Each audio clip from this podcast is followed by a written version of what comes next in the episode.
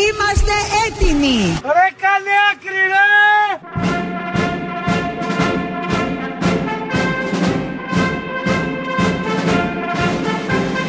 Το 2021 η Νέα Ελλάδα δεν θα είναι όραμα. Θα είναι πραγματικότητα.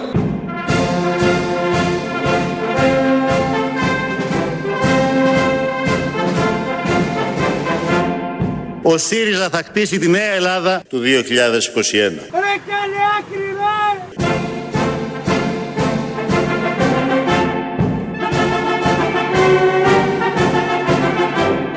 Ξεκινάμε να χτίζουμε την Ελλάδα του 2021. Καλέ άκρη! Καλέ άκρη!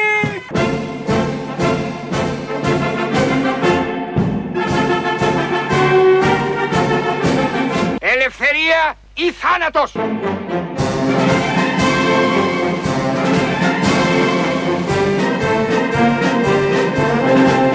Ελευθερία ή καύλα!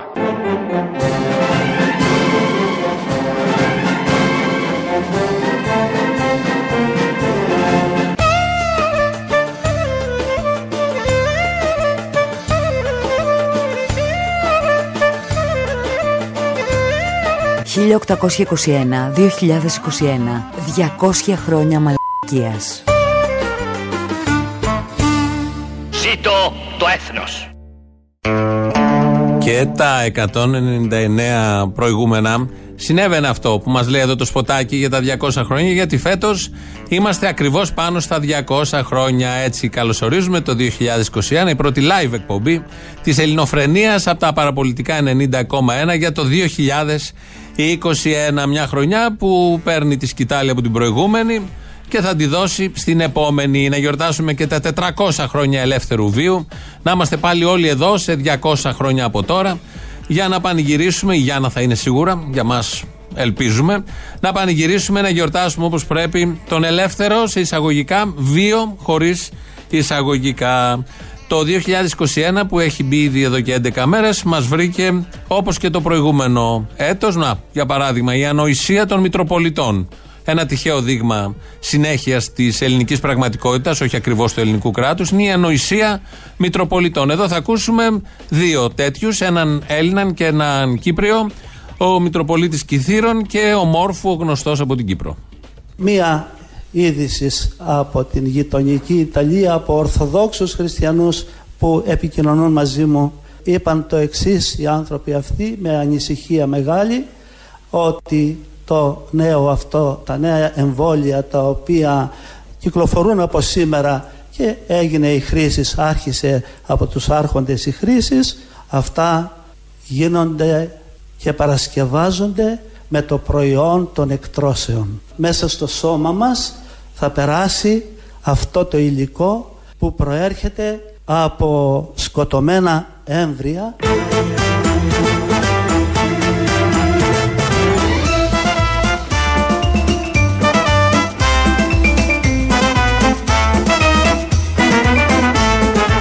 Για το εμβόλιο σας λέω, ο Μόρφου Νεόφυτος δεν θα βάλει εμβόλιο. Εσείς τι θα κάνετε, ο Θεός να σας φωτίσει. Τα εμβόλια θα αποδειχτούν πολύ επικίνδυνα για τον άνθρωπο. Όπως έχουμε μεταλλαγμένα προϊόντα, θα έχουμε σιγά σιγά και μεταλλαγμένους ανθρώπους. Όπως κάτι τομάτες που τρώμε χειμώνα καλοκαίρι, άνοστες και άγευστες. Έτσι θα γίνει ο κόσμος. Άνοστο και άγευστος. Ντομάτα, θα γίνεται ντομάτα όσοι κάνετε το εμβόλιο. Αυτό ήταν ο Κύπρου, το είπε κιόλας ο Νεόφυτος, από την προφορά τον καταλαβαίνουμε, που λέει ότι θα είμαστε σαν ντομάτες όσοι κάνουμε το εμβόλιο. Ο πρώτος ήταν ο Μητροπολίτης Κυθήρων που έκανε την αποκάλυψη, το έχει διαβάσει στην Ιταλία, φαντάζομαι κάπου στο Facebook.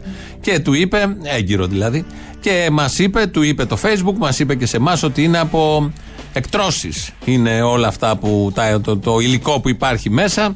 Και έτσι λοιπόν δύο Μητροπολίτες αποδεικνύουν τη συνέχεια της εκκλησιαστικής πραγματικότητας και του τρόπου σκέψης. Ο ο οποίος είναι πολύ αισιόδοξος, πολύ μπροστά, πολύ φωτεινός, καθόλου σκοτεινός για τον τρόπο σκέψης λέμε πάντα. Στον ένα αντίποδα είναι αυτός, στον άλλον είναι η κυβερνητική συνέπεια που και τα 200 χρόνια που κλείνουμε φέτος υπήρχε. Όλες οι κυβερνήσεις, οι πρωθυπουργοί που διοίκησαν αυτόν τον τόπο χαρακτηρίζονται από συνέπεια και από αποτελεσματικότητα, από υπευθυνότητα, από σοβαρότητα κυρίως, αλλά η συνέπεια είναι το νούμερο ένα χαρακτηριστικό. Θα ακούσουμε τώρα εδώ ένα μικρό παράδειγμα. Πείτε μας λοιπόν έχουμε... για το δικό σας σχηματισμό. Πω, λοιπόν. Όχι ένα σχηματισμό. Μικρότερο υπουργικό σχήμα. Δεν θα υπάρχουν αναπληρωτές υπουργοί. Αναπληρωτής υπουργός αρμόδιος για τη δημοσιονομική πολιτική, Θεόδωρος Σκυλακάκης. Δεν θα υπάρχουν αναπληρωτές υπουργοί. Αναπληρωτής υπουργός αρμόδιος για θέματα ιδιωτικών επενδύσεων, Νίκος Παπαθανάσης. Δεν έχουν κανένα λόγο ύπαρξης. Σε κανένα υπουργείο. Σε κανένα υπουργείο. Αναπληρωτής υπουργός αρμόδιος για ευρωπαϊκά θέματα, Μιλτιάδης Βαρβιτσιώτης. Δεν έχουν λόγο ύπαρξης οι υπουργοί αναπληρωτές. Υπουργός αρμόδιος για τις υπηρεσίες υγείας, Βασίλης Κοντοζαμάνης. Ξέρετε, πολύ παράξενο το σχήμα του υπουργού αναπληρωτή, διότι ο υπουργός αναπληρωτής αναφέρεται απευθείας στον πρωθυπουργό, αλλά δεν αναφέρεται στον πολιτικό του προϊστάμενο. Αναπληρωτής υπουργός αρμόδιος για θέματα αυτοδιοίκησης, Στέλιος Πέτσας. Αυτό που είναι νομίζω πολύ ενοχλητικό, λειτουργικά και αισθητικά, είναι αυτή η εικόνα των τεράστιων υπουργικών σχημάτων, όπου ο καθένας παίρνει μια καρέκλα μόνο και μόνο για να κρατηθούν κάποιες κομματικές ισορροπίες.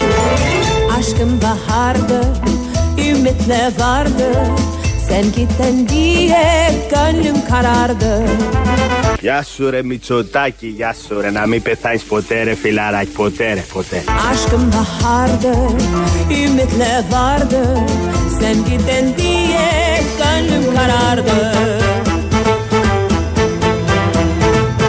Πολλοί έχουν πει ότι δεν θα το κάνουν αυτό και το κάνουν. Εγώ ζητώ από τους Έλληνες πολίτες σε αυτό να με εμπιστευθούν. Ό,τι θες όλα δεξιά να σου έρθουν. Σκατά να πιάνεις χρυσάφ να γίνεται ρε μαλάκανε. Εδώ λοιπόν ο Πρωθυπουργός μας εξηγούσε με πολύ αναλυτικό τρόπο και με επιχειρήματα ότι δεν θα βάζει αναπληρωτές υπουργούς. Και προχθές έκανε έναν ανασχηματισμό, έβαλε 10 κάπου εκεί. Και το εξηγεί με επιχειρήματα. Το τεκμηριώνει ότι δεν είναι καλό να υπάρχουν αναπληρωτές. Έλεγε αυτό, το ξύπε και έκανε το ακριβώς αντίθετο. Ένα μικρό δείγμα του πώς συνεχίζεται και αυτή τη χρονιά η πολύ καλή παρουσία της προηγούμενης πολιτική πάντα, της προηγούμενης και φυσική, της προηγούμενης χρονιάς. Οπότε αρχίζει νέα χρονιά, όταν τελειώνει κάποια, αρχίζει κάτι καινούριο, όλοι πέφτουμε στις προβλέψεις και ακούμε τους ειδικούς. Εδώ θα ακούσουμε τώρα πολύ τεκμηριωμένες επίσης προβλέψεις για το τι ακριβώς θα συμβεί στην Ελλάδα, στον πλανήτη, από τον αστρολόγο, γιατί αυτοί μπορούν να δώσουν το τέμπο, Κώστα Λεφάκη. Εγώ με μπορώ να σας πω μια πρόβλεψη για το 2021 γενικότερα. Καλή, άμα είναι καλή, λοιπόν, ναι. Πρέπει οι φίλοι να συνηθίσουν μέχρι τις 15 Μαρτίου. Μέχρι τις 15 Μαρτίου, ο Ιανουάριος και ο Φεβρουάριος παγκοσμίως θα είναι σκληροί και δύσκολοι μήνες. Το πήραμε ήδη χαμπάρι από πριν μια ώρα, τις 11. Είναι το 21 η χρονιά που θα χαθούν χρήματα, θα έχουμε ένα σεισμό. Σεισμό. Μοιάζει πολύ με το 99 σεισμό. Οκτώβριο, όχι στην Ελλάδα. Με συγχωρείς. Πρέπει να πούμε την αλήθεια. Είναι η χρονιά των ανέμων και της βροχής. Θα έχουμε αισθητές αλλαγές στον καιρό. Θα έχουμε συχνούς ανέμους και ανεμοστροβίλους. Δεν μιλάω για την Ελλάδα, παγκοσμίως μιλάω. Ναι. Και θα έχουμε μεγαλύτερη βροχόπτωση. Έως και μορφές κατακλυσμών. Άρα θα πάει καλά η Γεωργία. Το συμπέρασμα στο τέλος είναι όλα τα λεφτά από τη συνάδελφο βεβαίως, γιατί ο δημοσιογράφος γι' αυτό υπάρχει, για να κωδικοποιεί αυτά που λέει ο καλεσμένος. Εδώ λοιπόν ο ειδικός, ο κορυφαίος του είδους, μας είπε ότι θα έχουμε σεισμό στον πλανήτη κάποια στιγμή μέσα στις επόμενες 350 τόσες μέρες που έχουν απομείνει και θα έχουμε και ανέμους. Αυτό δεν το έχει σκεφτεί κανείς να το προβλέψει, γιατί μέχρι τώρα ξέρουμε ότι σε όλες τις χρονιές δεν υπάρχει αέρας. Φέτος θα έχουμε ανέμους και βροχές. Το είπε, που θα είναι καταιγίδες. Το είπε και αυτό ο Λεφάκης και θα χαθούν λεφτά. Όλα αυτά λοιπόν είναι οι προβλέψεις του ειδικού για το 2021. Ευτυχώς που τα ακούσαμε για να πάρουμε τα μέτρα μας. Μια ομπρέλα, κάτι. Ένα πορτοφόλι καλύτερο, να κουμπώνει, να μην βγαίνουν τα λεφτά με τίποτα. Ένα στρώμα καλύτερο για να τα ράψετε όσοι έχετε περισσότερα. Σήμερα ανοίξαν και τα σχολεία, μάλλον ξανανοίξαν τα σχολεία. Η Κεραμέως λοιπόν ήταν κάπου σε ένα σχολείο, στη Μεταμόρφωση νομίζω, πήγε και έκανε χαρούμενη δηλώσεις που ξανά άνοιξε τα σχολεία. Πρώτη μέρα σήμερα επαναλειτουργίας των νηπιαγωγείων, των δημοτικών. Η χαρά των παιδιών είναι πολύ μεγάλη. Μπράβο, με τον Οδυσσέα. Τι τάξη πας εσύ? Δευτέρα. Δευτέρα, χαίρεσαι που θα έρθεις τώρα στο σχολείο, ξανά? Όχι. Και η δική μας επίσης.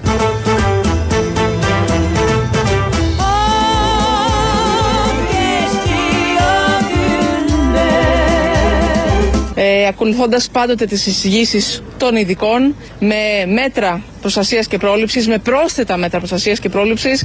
Ξεκινούν εκ νέου τα σχολεία μας. Ξεκινούν εκ νέου τα σχολεία μας λοιπόν με μέτρα, έξτρα μέτρα. Θα ακούσουμε τώρα ποια είναι αυτά τα έξτρα μέτρα όπως ακριβώς εντοπίστηκαν σε ένα σχολείο στην Χαλάστρα.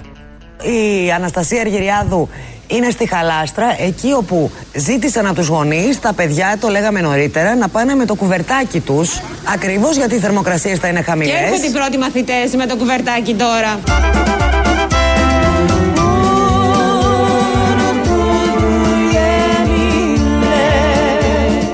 Φέρατε λοιπόν το κουβερτάκι μαζί για τον εγγονό. Να το.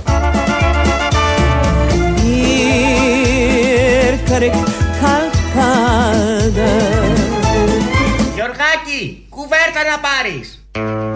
Το ζακέτα να πάρεις άλλαξε όπως ακούσατε. Γίνεται κουβέρτα να πάρεις. Γιωργάκη, Γιαννάκη και όλα τα υπόλοιπα παιδιά θα πηγαίνουν με την κουβέρτα. Είναι σχολικό είδος πλέον. Θα πωλείται στα βιβλιοπωλεία όταν ανοίξουν. Η με click away θα έχει τις γομολάστιχες, τα μολύβια, τους διαβήτες, εκεί τους χάρακες, τους κανόνες που λέγαμε. Θα έχει και κουβέρτες, ποικιλία κουβερτών, γιατί τώρα δεν θα είναι μια απλή κουβέρτα. Θα φτιάξουν κουβέρτα με τα χρώματα που θέλει το παιδάκι, με τα γράμματα που θέλει το παιδάκι. Θα φτιαχτούν όπως είναι οι μάσκες. Δεν είναι μόνο μάσκες για να προστατεύεσαι, είναι και το design που είναι πάνω από τις ουσιαστικές ανάγκες. Μάλλον δεν υπάρχουν. Για το design δεν υπάρχει καμία απολύτως ουσιαστική ανάγκη. Αυτά τα πάρα πολύ ωραία, γιατί λέει θα είναι ανοιχτά τα παράθυρα. Σε ένα σχολείο μέχρι στιγμής, μάλλον θα εξαπλωθεί. Και επειδή θα είναι ανοιχτά τα παράθυρα, θα είναι όλα τα παιδάκια εκεί, θα έχουν κουβέρτα, θα κουκουλώνονται και θα παρακολουθούν το μάθημα.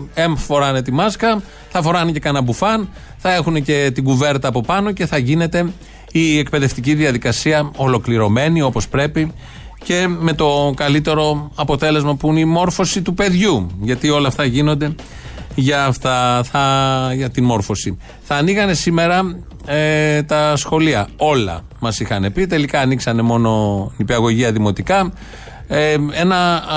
Ένα άλλο που υπάρχει ως συνέχεια στο ελληνικό κράτος, πια στην ελληνική πραγματικότητα, είναι οι διαψεύσεις των κυβερνητικών εκπροσώπων. Εδώ θα ακούσουμε τι μας έλεγε για τη σημερινή μέρα και για τα σχολεία ο Στέλιος Πέτσας.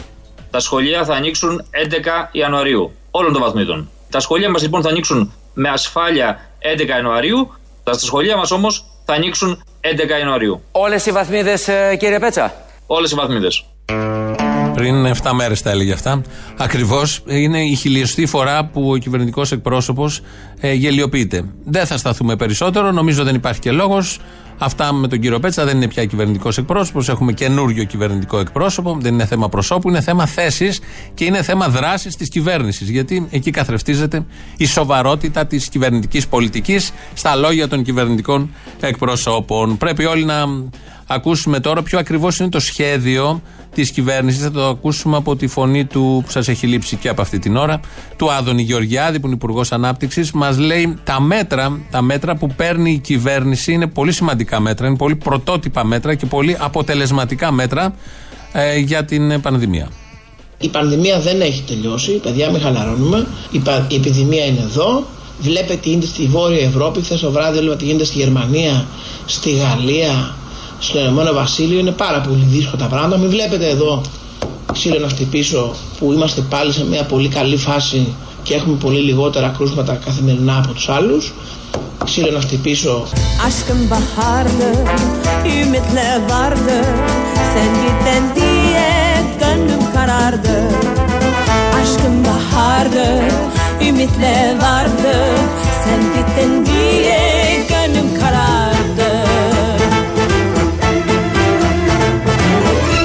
Αυτή τη στιγμή που μιλάμε στη Βόρεια Ευρώπη η επιδημία θερίζει.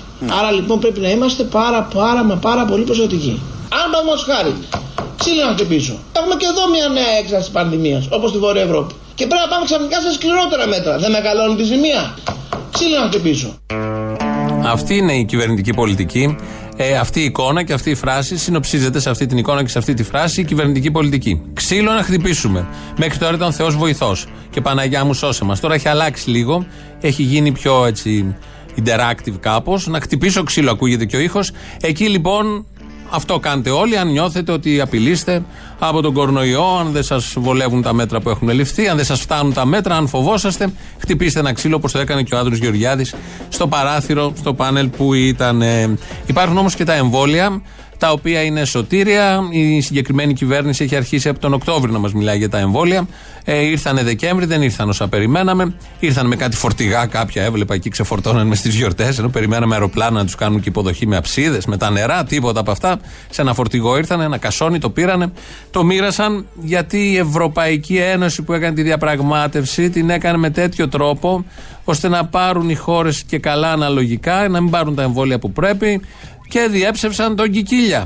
Όλα αυτά. Η Φον ντερ Λάιεν διέψευσε τον Κικίλια, γιατί είχε πει ο Βασίλης Κικίλιας, αν θυμόσαστε, Νοέμβρης ήταν πότε, ήταν ένα αναλυτικό σχέδιο ότι θα φεύγαν τα εμβόλια από τις φαρμακοβιομηχανίες, από τις αποθήκες τους, θα πήγαιναν σε κεντρικές αποθήκες των χωρών, από εκεί με φορτηγά θα πήγαιναν στα εμβολιαστικά κέντρα. Είχε πει τέτοιο σχέδιο, είχε τις διαφάνειες. Και εκεί θα εμβολιάζονταν 2 εκατομμύρια το μήνα Έλληνες. Κάπου στράβωσε λίγο, όχι πολύ, το συγκεκριμένο σχέδιο και βγήκε ο Πρωθυπουργός προχθές να μιλήσει για τα εμβόλια που δεν θα γίνουν έτσι και χρησιμοποίησε την περίφημη λαϊκή έκφραση. Από την πρώτη στιγμή είχαμε συμφωνήσει ότι οι αρχές του σχεδιασμού μας είναι τρεις: ασφάλεια στην ανάπτυξη των εμβολιαστικών δομών και διαδικασιών, πλήρης διαφάνεια και λογοδοσία ως προς τους διενεργούμενους εμβολιασμούς και τις ομάδες προτεραιότητας και στη συνέχεια ταχύτητα. Όπως άλλωστε λέει και ο σοφός ελληνικός λαός μας, όποιος βιάζεται σκοντάφτει. Δεν έχει νόημα να επιταχύνουμε περαιτέρω όταν τα εμβόλια που έχουν αδειοτηθεί μέχρι σήμερα είναι μόλις 2. Τώρα που είναι 2 τα εμβόλια, δεν πρέπει να βιαστούμε, γιατί όποιος βιάζεται σκοντάφτει. Όταν ο Κικίλιας ανακοίνωνε που τα εμβόλια ήταν 0, δεν είχε πάρει κανένα έγκριση τότε. Παρ' όλα αυτά είχαν πολύ αναλυτικό σχέδιο. Τι ακριβώς συνέβαινε? Είμαστε πάντα και παραμένουμε στον τομέα και στο θέμα σοβαρότητα των ελληνικών κυβερνήσεων. Τι μας έλεγε λοιπόν τότε ο Κικίλιας? Πώς θα γίνουν οι προμήθειες των εμβολίων? Οι προμήθειες των εμβολίων θα είναι κεντρικές. Υπάρχει κεντρική προμήθεια εμβολίων από την Ευρωπαϊκή Ένωση. Ποιος είναι ο τρόπος που θα φτάσουν τα εμβόλια σε εμάς? Ποια είναι η αποθήκευση και η διανομή δηλαδή? Υπάρχουν εργοστάσια παραγωγής εμβολίων σε όλο τον κόσμο, αυτών των μεγάλων εταιριών που είδατε και άλλων. Με διάφορους τρόπους αυτά τα εμβόλια θα φτάσουν στις κεντρικές αποθήκες των κρατών μελών. Από τις κεντρικές αποθήκες θα πάνε με ασφάλεια στα εμβολιαστικά κέντρα και εκεί στα εμβολιαστικά κέντρα εκεί θα εμβολιάσουμε τον πληθυσμό. Πόσα είναι αυτά? Θα είναι 1018 εμβολιαστικά κέντρα. Και αυτά τα 1018 εμβολιαστικά κέντρα θα μπορούσαν να εμβολιάσουν 2 εκατομμύρια. 117.440 συμπολίτες μας το μήνα. Τέτοια ακρίβεια λοιπόν. 2.117.440 το μήνα θα εμβολίαζε ο Κικίλιας. Δεν ισχύει αυτό, τώρα παλεύουμε τις 8.000, είμαστε στις 5 και σύμφωνα με αυτά που λέει ο Πρωθυπουργός 8.000, γιατί δεν πρέπει να βιαστούμε. Θα σκοντάψουμε άμα βιαστούμε. Θα ακούσουμε τον Πρωθυπουργό που ανακοίνωσε όχι τα 2.117.440, τέτοια ακρίβεια και τέτοιο σχέδιο μεγαλοφιές είχε ο Βασίλης Κικίλιας. Θα ακούσουμε τον Πρωθυπουργό με τους 8.000. Αναπτύσσονται στα νοσοκομεία μας 223 εμβολιαστικές γραμμές. Η καθημερινή δυνατότητα εμβολιασμού θα αυξηθεί από τις 5.000 ημερησίως περίπου στις 8.000, ενδεχομένως και λίγο παραπάνω.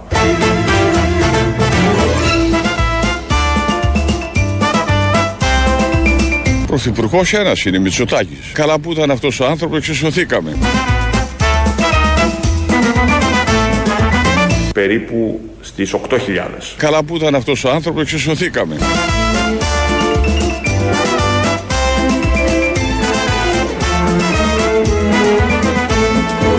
Δύο εκατομμύρια.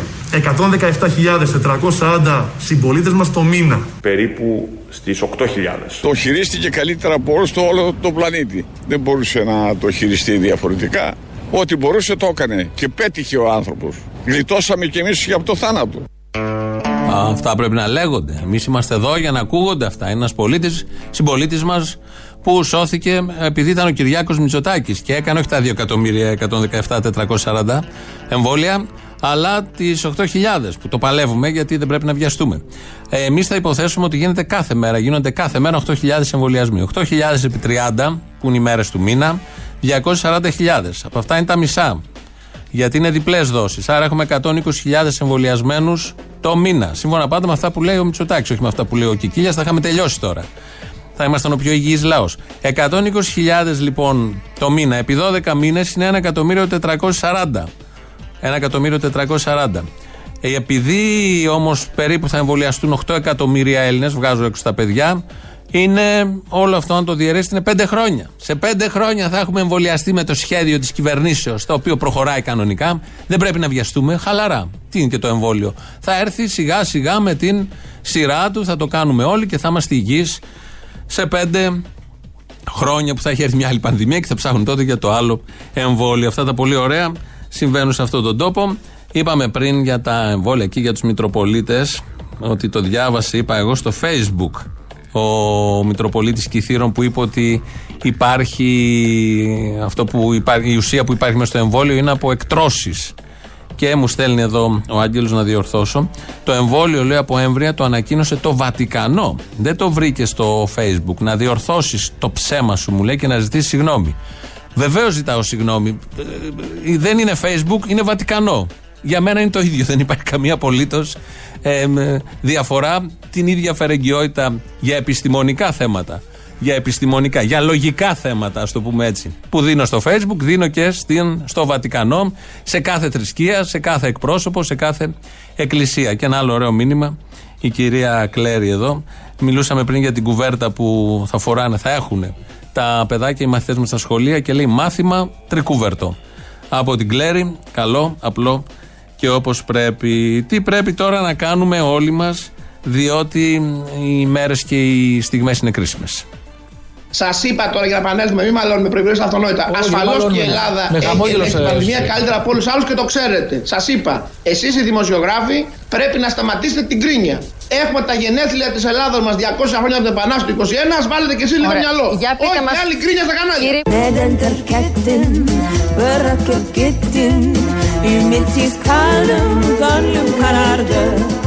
Πρέπει να σταματήσετε την κρίνια. Πρέπει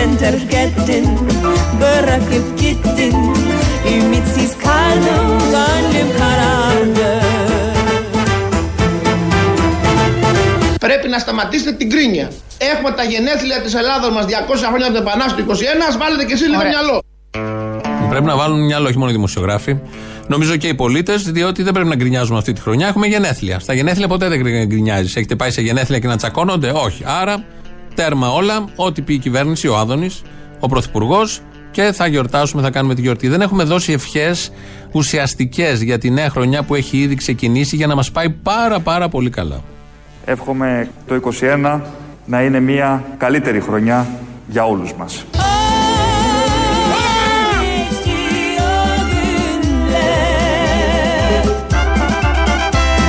Χρόνια πολλά σε κάθε Ελληνίδα και κάθε Έλληνα. Με υγεία και προκοπή. Τι λέω και πίσω.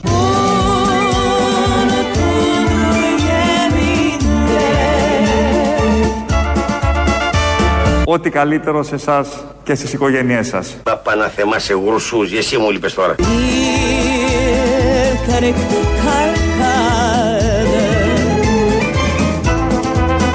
Χρόνια πολλά. Τι λέω και πίσω.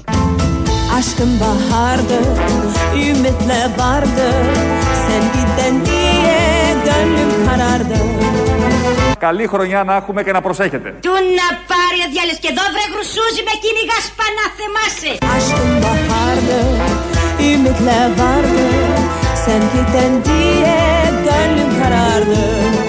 Χρόνια πολλά.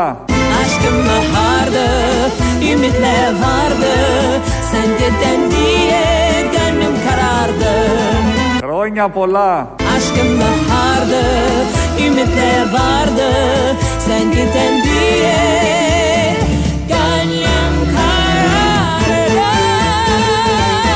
Ελευθερία ή θάνατος.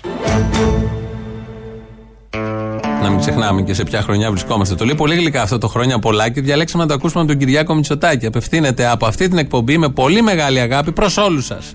Θα κάνουμε τον απολογισμό του χρόνου, όσοι υπάρχουμε. 2-11-10-80-8-80, το τηλέφωνο επικοινωνίας. Σας περιμένει και αυτός με πολύ μεγάλη χαρά. Να ανταλλάξετε ευχές, να κάνετε εκτιμήσεις, προβλέψεις. Όχι τόσο ουσιαστικές σαν του Λεφάκη, ότι θα βρέξει, θα χιονίσει, θα έχει αέρα και θα γίνει κάπου σεισμός στον πλανήτη. Κάτι πιο συγκεκριμένο. radio@parapolitica.gr, το mail του σταθμού αυτή την ώρα τον έχουμε εμείς. Θανάσης Αθανασόπουλος ρυθμίζει τον ήχο. Στο Facebook είμαστε, στο YouTube είμαστε. Τα ξέρετε, θα τα κάνουμε κάποια στιγμή επανάληψη. Πάμε να ακούσουμε τώρα το πρώτο μέρος του λαού μας, πάει στις πρώτες διαφημίσεις. Γυρίσατε, ευτυχισμένο το νέο έτος. Α, ναι, ναι, χρόνια πολλά, να είναι καλά το 21, καλό, γερό, δυνατό, σαν το προηγούμενο ένα πράγμα. Καλό, Ναι, εννοείται. Σαν τη δεύτερη σεζόν που είναι μούφα, βλέπεις ότι είναι μαλακία το πρώτο. Ναι, και λες να του δώσω μια ευκαιρία, και είναι η δεύτερη χειρότερη. Γεια σου, μωρό μου. Α, αγάπη μου, γεια σου. Χρόνια πολλά και ό,τι επιθυμείτε να το πάθετε. Α, πα. Με πολύ αγάπη, στο λέω. Λοιπόν, ο αδιάβαστος που ξέρει ότι όλοι οι Έλληνες είμαστε καλά. Ως πολιτικός προϊστάμενος της αστυνομίας και ως υπουργός σε αυτό το κρίσιμο υπουργείο, αυτή τη στιγμή είμαστε καλά, όπως είναι καλά οι περισσότεροι Έλληνες. Δεν ξέρει αυτός. Έχει μια εμπειρία από τα ψυχιατρικά. Έχει μια εμπειρία, λες. Δεν πάνε να χεστούνε στο διάολο να πάνε. Άγιες μέρες, μπήκε το νέο έτος. Δεν είμαστε τώρα, δηλαδή. Έλα σου πω, όταν δεν έχει τσέπη σου, δεν υπάρχουν άγιες μέρες. Πες τους να πάνε να πλακωθούν όλοι πατόκορφα και να μας αδειάζουν τη γωνιά. Ωραίο, αισιόδοξο μήνυμα για το νέο έτος. Μ' αρέσει. Δεν μπορώ. Φιλάκια! Γεια! Καλά, δεν το πιστεύω ότι βγήκαμε τη μία έτσι. Πάνω από το τηλέφωνο ήσασταν. Σε περίμενα. Ναι, ήμουν σίγουρος. Τι είπε ο μάστορας εκεί της ελληνικής αστυνομίας, ο Χρυσοχοΐδης. Όπως επίσης, ακούω συνέχεια για την αστυνομική βία και δεν υπάρχει ούτε ένα περιστατικό να έχουμε τραυματίες, να έχουμε αφαίρεση ανθρώπινης ζωής από αστυνομική βία. Μην το λέτε έτσι, πληγώνεται, είναι γιορτές και αυτός ψυχούλα δεν έχει. Να κάνω μια υποχώρηση τώρα χρονιάρες μέρες. Όχι. Όχι, εντάξει, σωστός, εννοείται. Καλά, αυτό που είπε είναι σωστό, έτσι. Δηλαδή, λέει, δεν χάσαμε λέει ανθρώπινη ζωή. Προφανώς, μάλλον έχει δει τα ψυχομετρικά τεστ που έλεγε. Γίνεται μια πάρα πολύ σοβαρή δουλειά σε ό,τι αφορά τα ψυχομετρικά, με νέους τρόπους, με νέα πρωτόκολλα ψυχιατρικής υποστήριξης, ψυχολογικής υποστήριξης, τα οποία έχουν εισαχθεί στην ελληνική αστυνομία συνεργασία με τις άνοπλες δυνάμεις. Και σου λέει ότι με αυτούς εδώ τους ανώμαλους όλους είμαστε τυχεροί, μάλλον που δεν έχει σκοτωθεί κανένα. Ναι, καλέ, πλάκα κάνεις. Άσε που είναι θέμα ερμηνείας, τι θεωρεί ο Χρυσοχοΐδης ανθρώπινη ζωή. Ποιον θεωρεί άνθρωπο. Ναι. Είναι θέμα ερμηνείας κι αυτό. Να σου πω, διαφωνώ πάλι με το Θήμιο. Πάλι μωρέ! Τα δακρυγόνα. Ρε, μήπως είσαι κολλημένος. Άκου. Τα δακρυγόνα, όπως ξέρουμε, όποιος έχει πάει σε μια πορεία, κάνουν καλό στην πορεία. Βραχυχρόνια κάνουν κακό στη συγκεκριμένη πορεία. Άρα, μακροχρόνια, πες μου έναν που να έχει φάει δακρυγόνο και να μην το θυμάται. Σωστό. Έναν. Καταρχάς, βοηθάει τη μνήμη. Το πρώτο δακρυγόνο μας όλοι το θυμόμαστε. Μας κάνει να βλέπουμε λίγο αλλιώς τα πράγματα, βλέπουμε ποιος το πετάει, γιατί το πετάει. Όταν λες λίγο αλλιώς, λίγο πιο θολά, πιο δακρυσμένα. Ναι, σωστά. Ναι. Και ο Χρυσοχοΐδης. Έτσι είναι. Κάνει το που να σε ρίξει, να σε κάνει, να σε σταματήσει, να σε ρίξει κάτω, να σου πατήσει το κεφάλι. Η αστυνομία να γίνεται πιο αποτελεσματική και λιγότερο βίαιη. Αλλά στο τέλος, άμα σηκωθείς και δεν μείνεις στον τόπο, που θα είσαι ξανά εκεί απέναντί του. Αυτό δεν καταλαβαίνουν δεξί, ευτυχώς δηλαδή. Καλησπέρα. Όπα. Ανάγκηση. Τι κάνεις. Αγάπη μου, εσένα. Μανάρι μου, πες μου. Τι θες. Λοιπόν, επειδή είπε τώρα ο Θημιός να κάνουμε έτσι προβλέψεις, γιατί η προεπόμενη εκπομπή θα είναι μετά την πρωτοχρονιά, είπα να πω κι εγώ τη μαλακία μου. Έλα ρε, πώς έτσι. Δικαιούμαι κι εγώ. Έλα ρε, μπράβο, να. Λοιπόν, εγώ προβλέπω για το 21. Προβλέπω οικουμενική χωρίς λεβέντη. Οικουμενική χωρίς λεβέντη. Ναι. Δεν υπάρχει αυτό που λες. Κάνε λίγο εικόνα τι θα πάθει ο Μαύρος που παρακάλαγε 4-5 χρόνια για οικουμενική και θα κάνουν οικουμενική τώρα που δεν είναι στη Βουλή. Άστε στο διάλογο όλοι μαζί. Δεν έχω χειρότερο. Θα το σκάσουνε. Δεν είναι οικουμενική αυτό καταρχάς. Δεν θα είναι. Άμπραβο, χωρίς. Δεν είναι οικουμενική χωρίς λεβέντη, τι να σου πω. Είναι σαν ψάρι χωρίς ποδήλατο. Δηλαδή, εσύ μπορείς να φανταστείς όμως τον Τσίπρα να την κυβερνάει με τον Μητσοτάκη. Ναι. Εγώ, έλα. Αυτό δεν μου κάνει αίσθηση, δεν μου κάνει εντύπωση. Ταιριαστό κιόλας θα το έλεγα. Σωστό. Προγραμματικά δηλαδή μακριά δεν είναι. Έλα μωρέ τώρα, μα κάνουν αντιπολίτευση. Είναι υπερκομματική. Ναι, δεν λέω. Κλήρη. Λέω για κάποιους κακεντρεχείς τώρα, όχι τώρα. Ναι. Καλές γιορτές, ρε. Έλα, γεια. Γεια.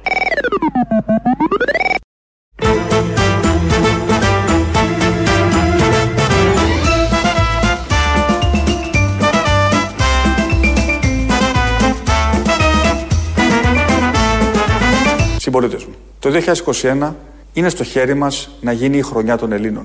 Ο κρίκος που θα ενώνει τις νίκες των προγόνων με τις επιτυχίες των απογόνων. Αν έχετε να πείτε κι εσείς επιτυχίες των απογόνων που τις βλέπει ο Κυριάκος Μητσοτάκης, πάρτε στο 2.11.10.80.880 να κάνουμε έτσι ένα θεματικό ξεκίνημα με επιτυχίες των απογόνων. Όπως τις βλέπει, τις φαντάζεται, γιατί οι πρόγονοι κάτι έκαναν, επιτυχίες ξεπιτυχίες, μπορούμε να το συζητήσουμε, ειδικά φέτος. Αλλά για μας εδώ, τους απογόνους που τους βλέπει έτσι και με πολύ αισιόδοξο τρόπο, περιμένουμε τις δικές σας απαντήσεις. Μέχρι εσείς να σκεφτείτε, γιατί είναι και πάρα πολλές οι επιτυχίες των απογόνων, ειδήσεις από την ελληνική αστυνομία. Είναι η αστυνομική τίτλη των ειδήσεων σε ένα λεπτό. Στο μικρόφωνο ο Μπαλούρδος, δημοσιογράφος Μάκης. Ένα εμβόλιο αναοικογένεια είναι το σύνθημα της κυβέρνησής μας για το 2021. Αυτό ανέφερε ο Πρωθυπουργός και σωτήρας όλων ημών Κυριάκος Μητσοτάκης ο δεύτερος σε σχετικό διάγγελμά του. Τα εμβόλια δεν είναι για χόρταση, δήλωσε ο Πρωθυπουργός μας συμπληρώνοντας. Δεν χρειάζεται να εμβολιαστεί όλη η οικογένεια. Στόχος είναι να ζήσει ένας από κάθε οικογένεια για δείγμα. Απαντώντας σε ερώτηση δημοσιογράφων ότι ο αρχικός σχεδιασμός προέβλεπε 2 εκατομμύρια εμβολιασμούς το μήνα, ο Πρωθυπουργός ανέφερε ότι αυτός ο σχεδιασμός αφορούσε τους εμβολιασμούς στην Κίνα, που από μαλακία ο Βασίλης Κικίλιας ανέφερε ως εμβολιασμούς στην Ελλάδα.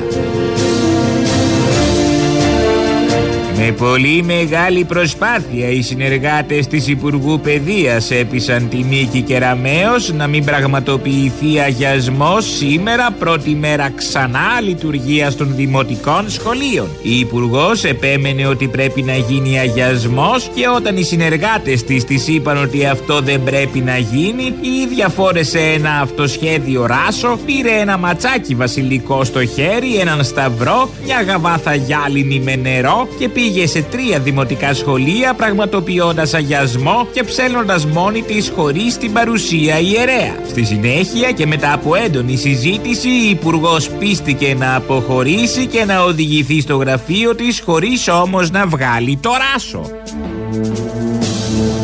Ως τεράστια επιτυχία της κυβέρνησης και του Υπουργείου Πολιτισμού αναφέρουν οι Times της Νέας Υόρκης την για πρώτη φορά συνύπαρξη στην ίδια σκηνή της Άννας Βίσση και της Δέσποινας Βανδή. Το πολιτιστικό αυτό γεγονός ήταν μια προσωπική επιτυχία της Υπουργού Λίνας Μενδώνη, αναφέρει το δημοσίευμα της εγκρίτου εφημερίδας συμπληρώνοντας. Μετά το κάψιμο του πούσι των Μικινών, την τσιμεντοποίηση και τα νερά της Ακρόπολης και την ανεργία χιλιάδων ανθρώπων του πολιτισμού, το σμίξιμο των 2 καριάτιδων του τραγουδιού αποτελεί θρίαμβο της Μενδώνη αλλά και του ίδιου του Κυριάκου Μητσοτάκη. Και τίποτε άλλο να μην γίνει στο χώρο του πολιτισμού, αυτό και μόνο φτάνει, γράφουν οι New York Times για τα επόμενα 50 χρόνια. Καιρός. Ένοχο σε βαθμό πλημελήματος κρίθηκε ο σημερινός καιρός για την πρόκληση ψυχικών βλαβών σε υπουργούς και βουλευτές της κυβέρνησης που θέλουν να απολαύσουν το μπάνιο τους στη θάλασσα.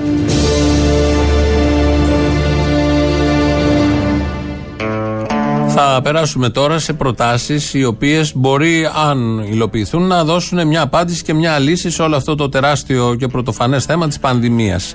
Οι προτάσεις έρχονται, μία πρόταση δηλαδή, είναι, μην περιμένετε και πολλές, από τον αρχηγό της αξιωματικής αντιπολίτευσης, ο Αλέξης Τσίπρας, έκατσε με το επιτελείο του φαντάζομαι, σκεφτήκανε πώς ακριβώς πρέπει να αντιμετωπιστεί η πανδημία, το θέμα των εμβολίων για την ακρίβεια και κατέληξαν στο εξής.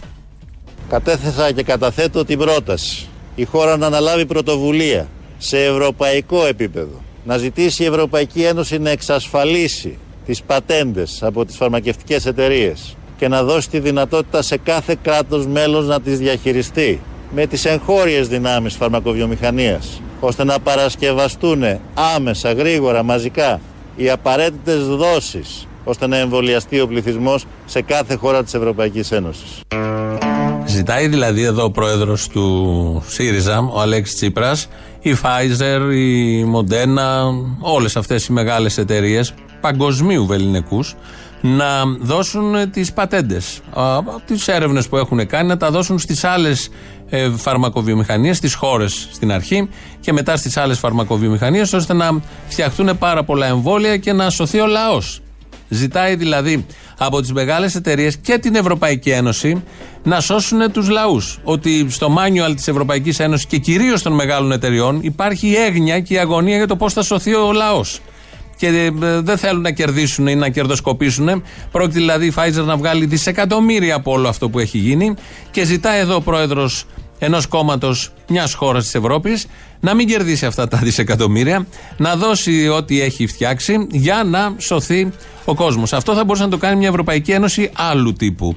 Αν ήταν μια Ευρώπη που φρόντιζε και είχε ως νούμερο ένα στόχο την υπεράσπιση των λαών της. Τέτοια Ευρώπη δεν υπάρχει. Αυτή η Ευρώπη φτιάχτηκε για να υπερασπίζεται τη Pfizer. Γι' αυτό γίνεται έτσι όπως γίνεται η διανομή των εμβολίων, γι' αυτό γίνεται έτσι όπως γίνεται και με την αργοπορία ή με τις ύποπτες διαδικασίες η διανομή των εμβολίων. Φρούδες ελπίδες, για άλλη μια φορά αυταπάτες, χαζομάρες, ίσα για να ακουστεί ότι ενδιαφέρεται τάχμη και ότι καταθέτει μια πολύ σοβαρή πρόταση. Ανοησίες στη σειρά, με την ΟΚΑ. Κανονικά, γιατί όλα αυτά δεν πρόκειται. Οι εταιρείες είναι πάνω από τις ανάγκες των ανθρώπων. Το καπιταλιστικό σύστημα αυτό ακριβώς, γι' αυτό ακριβώς υπάρχει. Γι' αυτό ακριβώς υπάρχει η Ευρωπαϊκή Ένωση, για να υπερασπίσει τα συμφέροντα όχι των ανθρώπων, αλλά των εταιρειών. Και φαίνεται και σε αυτή την υγειονομική και πολύ κρίσιμη κρίση. Μέσα σε όλα αυτά έγινε και ένας σχηματισμός. Έχουμε καινούργια κυβέρνηση με αναπληρωτές, ενώ δεν θα είχαμε και σε αυτό τον τομέα. Να ακούσουμε λοιπόν τη νέα σύνθεση. Ο Πρωθυπουργός Κυριάκος Μητσοτάκης έλαβε την απόφαση να προβεί σε αλλαγές στη σύνθεση των μελών της κυβέρνησης και μου ανέθεσε υπό την ιδιότητα του νέου κυβερνητικού εκπροσώπου να την ανακοινώσω δημόσια.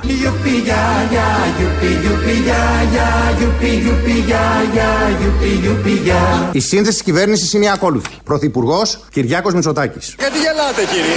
Γιατί γελάτε κύριε? Υπουργείο Οικονομικών. Τα λεφτά του Κοσμάκη. Υπουργός Χρήστος Σταϊκούρας. Εγώ πρόσεχα την Πολυχρονοπούλου, που πρόσεχε την Ξανθοπούλου, που μίλαγε με την Διακυγιάρογλου. Υπουργείο Ανάπτυξης και Επενδύσεων. Μπουμπούκος μου. Υπουργός Άδωνης Γεωργιάδης. Το πανηγυρίζω, ναι! Υπουργείο Εξωτερικών. Ποιος! Υπουργός Νίκος Δένδιας. Νταμπρό Παζάλαβα Τσβαφίν και Ασπαντίν Μινίστρο. Υπουργείο Προστασίας του Πολίτη.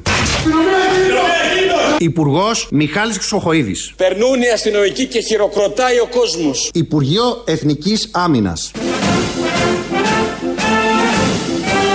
Υπουργός Νίκος Παναγιωτόπουλος. Σε μια κυβέρνηση πάντα υπάρχουν και τα γεράκια. Υπουργείο Παιδείας και Θρησκευμάτων. Τους μαθητές τους τρώει το στρες. Υπουργός Νίκη Κεραμέως. Παρέχεται δωρεάν σε κάθε μαθητή δημοτικού ένα ατομικό παγούρι. Υπουργείο Εργασίας και Κοινωνικών Υποθέσεων. Αργασία και χαλά. Υπουργός Κωστής Χατζηδάκης.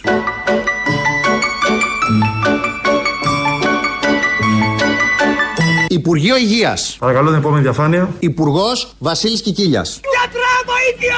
Υπουργείο Πολιτισμού και Αθλητισμού. Σκύλες της λύσας! Υπουργός Λίνα Μενδώνη. Έχει καεί αυτό το οποίο ονομάζουμε πούσι, δηλαδή τα ξερά χόρτα. Υπουργείο Εσωτερικών. Πάρε το τσεκούρι. Υπουργός Μάκης Βορίδης. Στοιχεία αναγκαστικότητας. Μάλιστα. Το λέω γλυκά. Αναπληρωτής Υπουργός Αρμόδιος για θέματα αυτοδιοίκησης, Στέλιος Πέτσας. Η κυβέρνηση δεν έχει εξαφανιστεί. Υπουργείο Υποδομών και Μεταφορών. Καραμανλή, Καραμανλή, το παλικάρι μας και το καμάρι μας. Υπουργός Κώστας Καραμανλής. Βεβαίως θα επιβιβαζόμουν και σε λεωφορείο, θα επιβιβαζόμουν και σε σύρμο του μετρό. Υπουργείο Τουρισμού. Δεν ανεξαρτητοποιήθηκα για να προσχωρήσω στη Νέα Δημοκρατία. Υπουργός Χάρης Θεοχάρης. Η ανάμνηση απ' την κρίση θα σου μείνει για forever. Υπουργείο Μετανάστευσης και Ασύλου. Προσωπικό χρόνο βρίσκει ο Νότης για τον εαυτό του. Υπουργός Παναγιώτης Μηταράκης. Βρήκα ένα άδειο γραφείο με 2 φωλιές κατσαρίδες. Υφυπουργός αρμόδια για την ένταξη. Το μαλλί πως είναι?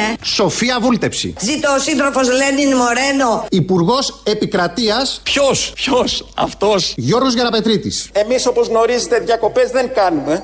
Κανένα Σαββατοκυριακό δεν κάναμε διακοπές. Υφυπουργός παρά τον Πρωθυπουργό, αρμόδιος για θέματα επικοινωνίας και ενημέρωσης και κυβερνητικός εκπρόσωπος. Τι είναι αυτό, παπαγάλος είναι αυτός? Χρήστος Σταραντήλης. Ψηφίζω Κυριάκο. Ψηφίζω Κυριάκο. Ευχαριστώ πολύ. Καλή χρονιά σε όλες και όλους. Αλληλεγγύη, συμπόνια στον συνάνθρωπό μας. Γεια σου, ρε Μητσοτάκη, γεια σου, ρε. Να μην πεθάνεις ποτέ, ρε φιλαράκι, ποτέ, ρε, ποτέ.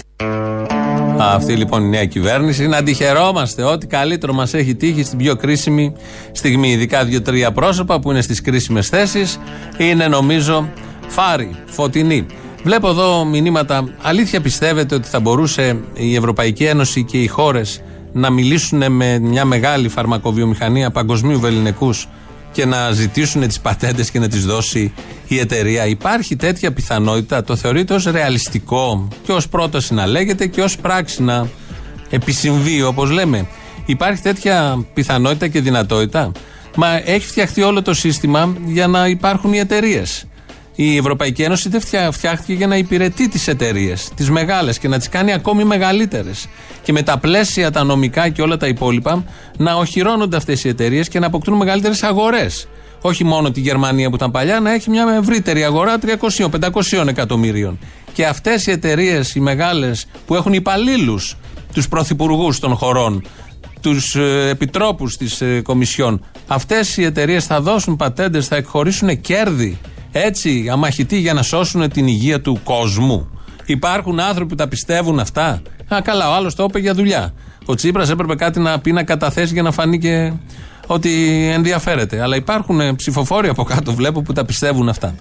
Επειδή και πριν 5-6 χρόνια χορεύαν οι αγορές στους ρυθμούς με τα νταούλια που θα χορεύαμε εδώ, έλεγα μπας και είχε μπει λίγο μυαλό γύρω από αυτά τα θέματα, αλλά δεν το πολύ βλέπω. Λαός, και ευτυχώς. Λαός τώρα, μέρος δεύτερον. Γεια σας κύριε Παρβαγιάννη. Κύριε Βυσδέκη, πού είστε? Σας είχα ότι ψοφίσατε. Σας μπήκε καλά η καλή χρονιά? Νόμιζα ότι τα τεινάξατε τα πέταλα. Τι έγινε? Εγώ τώρα πριν μισή ώρα γύρισα, 7 Γενάρη, πήγα στο σχολιαστικό κέντρο που φτιάξει. 7 Γενάρη? Ναι. 7 Γενάρη τώρα έχουμε 11. Έχω μπερδευτεί γιατί κάτι μου κάνανε. Πήγα, έδωσα τον άπκα μου, ένα μανούλι νοσοκόμα, μου τρύπησε τον μπράτσο μου, έδωσα το εμβόλιο και είμαι μια χαρά. Σας εύχομαι και σε εσάς να σας πάει καλά το 2021 όπως και σε μένα. Γεια σας. Είναι καλά αυτό? Γεια σου ρε Αποστόλη μάγκα. Γεια σου, γεια χαρά, χρόνια πολλά, καλή χρονιά τώρα. Τα κεφάλια μέσα που λέμε έτσι, ωραίες τυπικές, ωραίες ευχές, κλεισέ. Καλή χρονιά, καλή χρονιά, ναι, εσύ δεν τις δέχεσαι αυτές τις ευχές, εμείς όλο ευχές σου δίνουμε. Άσε με μένα τώρα ρε παιδί μου, τώρα δεν βγάζεις άκρη με μένα τώρα, δέξτε τώρα. Εδώ ανεπίκαιρος, σας φτάνω, είμαι 15 μήνες πίσω. Α, εσύ είσαι? Εγώ είμαι. Έλα πλησιάζουμε, άντε με το νέο έτος θα ακούσεις και Ελληνοφρένια updated. Έτσι, να σου πω, τώρα άκουσα ότι που έπρεπε σε φάρσες για το νερό που θα κρύβαινε στην περιοχή της Εύβοιας, στη Χαλκίδα. Θέλω να ενημερώσω για κάποιες αυξήσεις που θα γίνουν στην κατανάλωση του νερού. Ξεκινάνε από τον άλλο μήνα. Ναι. Και ήθελα να κάνουμε λίγο ένα δοκιμαστικό, λίγο να μετρήσω λίγο. Είστε κοντά σε μια βρύση τώρα, να μου ανοίξετε? Πεκάρικο θέλω να μου δώσετε. Ναι. Βάλτε μου λίγο τη βρύση να βάλω το μετρητή. Σε ποια πόλη πήρατε, ξέρετε? Στη Χαλκίδα δεν είστε? Ναι. Βεβαίως, βάλτε μου λίγο το μετρητή να μετρήσουμε. Μετράμε την περιοχή σήμερα. Εκεί είναι και τρελά τα νερά, ξέρετε. Για βάλτε μου λίγο. Πρέπει να βγάλεις ανακοίνωση άλλη φορά, να σου δίνουμε κανένα τηλέφωνο στημένο, γιατί είναι σίγουρο ότι θα βγάλει γέλιο. Αν και καλά τα είχες πάει, Εντάξει, δεν έχω παράπονο. Να σου πω, σε άκουσα στην παλάντα του Ζάκρε Κερατά, έχεις 2 οκτάβες έκταση και κάτι λίγο ακόμα, πιάνεις όλε πάνω. Κάνε κάτι με τη φωνή σου, ρε. Αδικήσε, αγόρι μου, είσαι μεγάλο ταλέντο. Προς το παρόν κάνουμε το λαρίκι. Εννοώ, ρε παιδί μου, μουσικά, όχι κάτι άλλο. Έλα, Αποστόλη μου. Έλα, σου εύχομαι, εσένα και του Θήμιου, καλά Χριστούγεννα. Μπήκανε τώρα, είμαστε στο νέο έτος. Το 21, το καλό, το blackjack. Ευτυχισμένος το νέο έτος, θα αλλάξουν. Άμα φύγει αυτός, θα αλλάξουν τα πάντα. Ναι, άλλη χρονιά τώρα, άλλο πράγμα. Τέτοιο πράγμα δεν το έχεις ξαναδεί, να πούμε. Ναι, έχω να πω στον ελληνικό λαό. Εσύ θα πεις στον ελληνικό λαό, άσε μας, κουκλίτσα μου. Την ημέρα του νέου έτους, μην ανοίξετε καθόλου την οθόνη.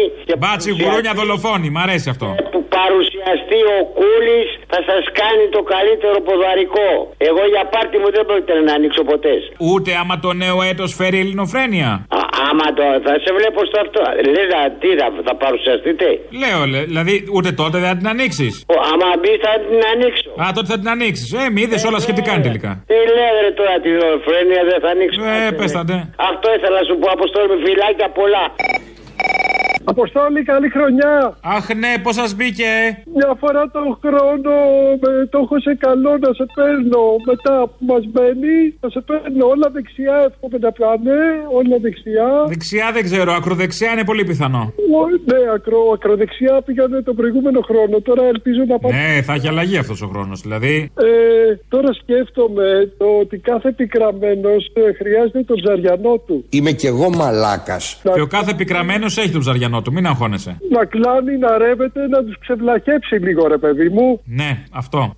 Αν κάτι θες ένα ψαριανό, ακριβώς. Είναι για ξεβλάχεμα. Λοιπόν, εύχομαι όλα δεξιά. Μπράβο, μπράβο. Δεν πάω από τίποτα άλλο.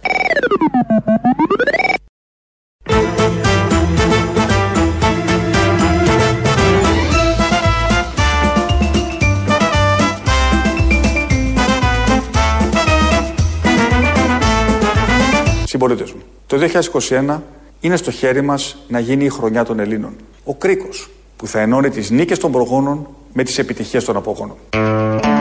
Για επιτυχίες απογόνων, 2, 11, 10, 80, 8, 80 είναι πάρα πολλές. Θα υπάρχει ουρά, φαντάζομαι και εσείς είστε πολλοί που θέλετε να καταθέσετε τις επιτυχίες των απογόνων. Μια επιτυχία των απογόνων είναι ο ίδιος ο Κυριάκος Μητσοτάκης. Από μόνος την επιτυχία και απόγονος βέβαια και γόνος. Όλα μαζί. Ο Άγγελος Συρίγος είναι υφυπουργός πια, ήταν διεθνολόγος, καθηγητής πανεπιστημίου, μετά έγινε βουλευτής και τώρα είναι υφυπουργός, αν δεν κάνω λάθος, θα τους μάθουμε σιγά σιγά, τον μπερδεύομαι, είναι και αναπληρωτής. Στην παιδεία, στο κρίσιμο αυτόν τομέα, σήμερα τον είχε ο Παπαδάκης το πρωί και μιλούσαν για τα μέσα μεταφοράς. Ξέρετε τι κατάσταση επικρατεί τις πρωινές ώρες στα λεωφορεία και στο μετρό? Ο απόλυτος συνοστισμός. Να πω κάτι, επειδή έχω εικόνα από το μετρό. Σήμερα το πρωί στο μετρό 7 και 5, 7 και 10. Κινηθήκατε με μετρό? Έχω εικόνα διότι το βλέπω περνάει μπροστά μου. 7 και 5, 7 και 10 ήταν μόνον οι καθήμενοι. Δεν υπήρχε κανένας όρθιος. Ο άνθρωπος που έβλεπε τα τρένα να περνούν. Τι εννοεί τώρα ο ποιητής? Πάει σε κάποιο σταθμό του μετρό, για το μετρό μιλάνε, και κάθεται και βλέπει χωρίς να μπαίνει μέσα, χωρίς να το χρησιμοποιεί. Θα σας πούμε τι εννοεί.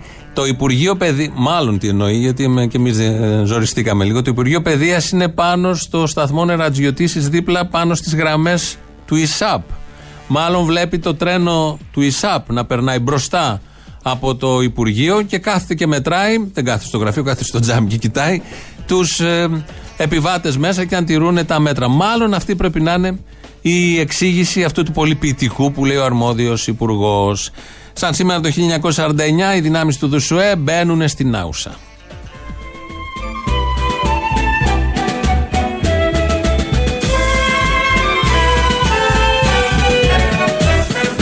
Μια βραδιά στην Άουσα με αστροφενιά μπήκανε αντάρτες, βάλανε φωτιά, βάλανε φωτιά, βάλανε φωτιά. Κάψανε την τραπεζά κι όλα τα χαρτιά για να ξεχρεώσουν τη φτωχολόγια, τη φτωχολόγια, τη φτωχολόγια. Έβαλαν τα πάντζερ και τα αυτόματα κι όλοι οι μπουραντάδες πέσαν πτώματα, πέσαν πτώματα, πέσαν πτώματα. Τα οχυρά της Νάουσας δεν υπάρχουν πια, τα μετέτρεψαν οι αντάρτες σε ρηπία,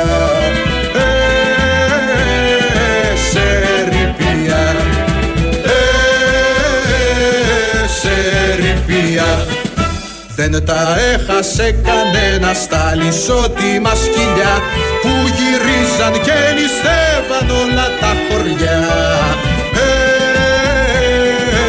όλα τα χωριά,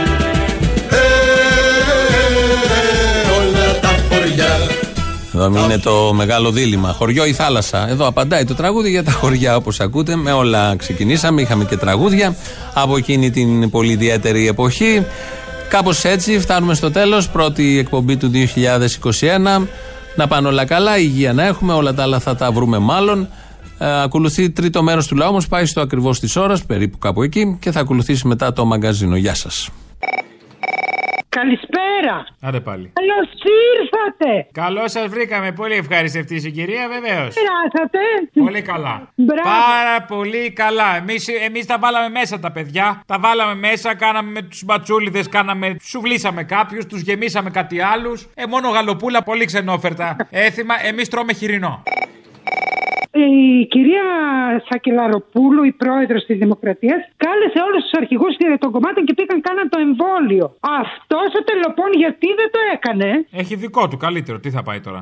Να, μήπως δώσει στους ψηφοφόρους από αυτό που θα κάνει αυτός. Μα τι ρεζιλίκια πράγματα θα κάνει ξένο πράγμα, έχει δικό του από την επιχείρηση. Έχει αυτό το τελοκορονοϊόν. Ειδικά οι ευπαθείς ομάδες με τον κοροναϊό βρήκαν τη λύση.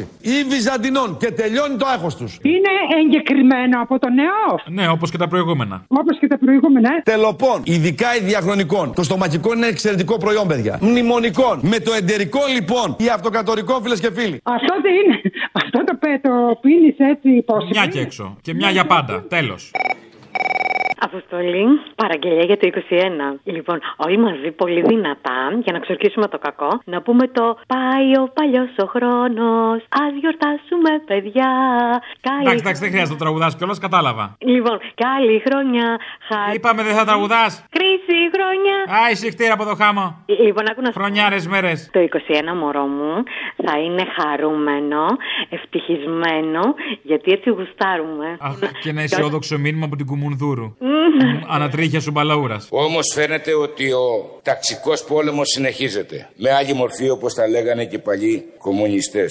Να σου πω, η είδηση της μέρας να πεις στον κολλητό σου επικίνδυνο, που δεν του λέω χρόνια πολλά, να χτυπάει τον κολλό του κάτω. Χαίστηκε. Ναι, χαίστηκε. Λοιπόν, και να του πεις ότι η είδηση της μέρας είναι ότι είμαστε τελευταίοι στην Ευρώπη. Όχι ο μπαλαούρας και η μαλακή. Και εδώ τους έκασε το σπίτι του Τσίπρα, ξεκινάνε. Και όπως λέει ο στίχος του τραγουδιού, σιγά μη φοβηθώ, σιγά μη κλάψει. Ας το διάλογο, χρόνια πολλά ρε πήρα να πω, γιατί με συγχύζεις. Καλησπέρα. Γυρίσατε, πρέπει να πεις τώρα, γυρίσατε αυτό. Γυρίσατε. Γυρίσατε. Βεβαίως, καλή χρονιά. Ήρθε το 21. Ήρθα, αχ, 200 χρόνια συγκινούμε με εκείνη τη Γιάννα, τι θα γίνει. Αυτό σκεφτόμουν και εγώ, 200 χρόνια από την. Εντάξει, 20 χρόνια, αλλά έχουμε και τις γιορτές στα σκαριά. Δεν μπορούμε να πάμε αγιόρταστοι. Εντάξει, είναι νεκροί, αλλά τι να κάνουμε, δεν γιορτάζουν κιόλας επειδή κάποιοι αποφάσισαν. Κάποιοι εννοώ η κυβέρνηση, αποφάσισε να πεθάνουν κάποιοι άλλοι. Δεν τους ενδιαφέρει καθόλου.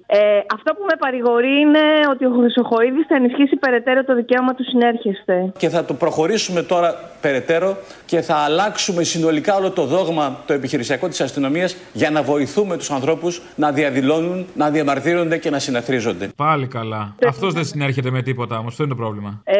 Είναι χρόνια η κατάστασή του. Είπε ότι ευτυχώς που τελευταία δεν είχαμε αφαίρεση ανθρώπινης ζωής. Ναι, το είπε. Και δεν υπάρχει ούτε ένα περιστατικό να έχουμε αφαίρεση ανθρώπινης ζωής από αστυνομική βία.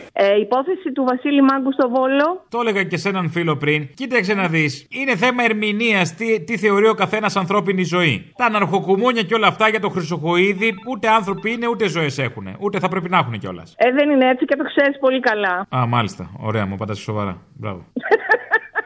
Τι να σε απαντήσω. Έγινε, έλα, γεια. Έλα, πες πώς τα πέρασες. Άγαμε. Ω, πιπέρι, είδες τη νέα χρονιά είμαι αθυρόστομος. Πάντα ήσουν. Πάντα ήμουν. Τώρα έχω παραγίνει. Δηλαδή, το κακό μου και εγώ δεν με ελέγχω, Ναι. Αλλά παραμένω να ξέρεις καβγάρης. Πάντα. Ναι. Πάρα πολύ. Δηλαδή και ωραίος τύπος και εγώ με όλα μαζί. Όλα μαζί. Έχω το package που λέμε, το package. Ακριβώς. Λοιπόν. Φιλιά στα κολομέρια. Να τα, ανώμαλη. Εγώ φταίω μετά.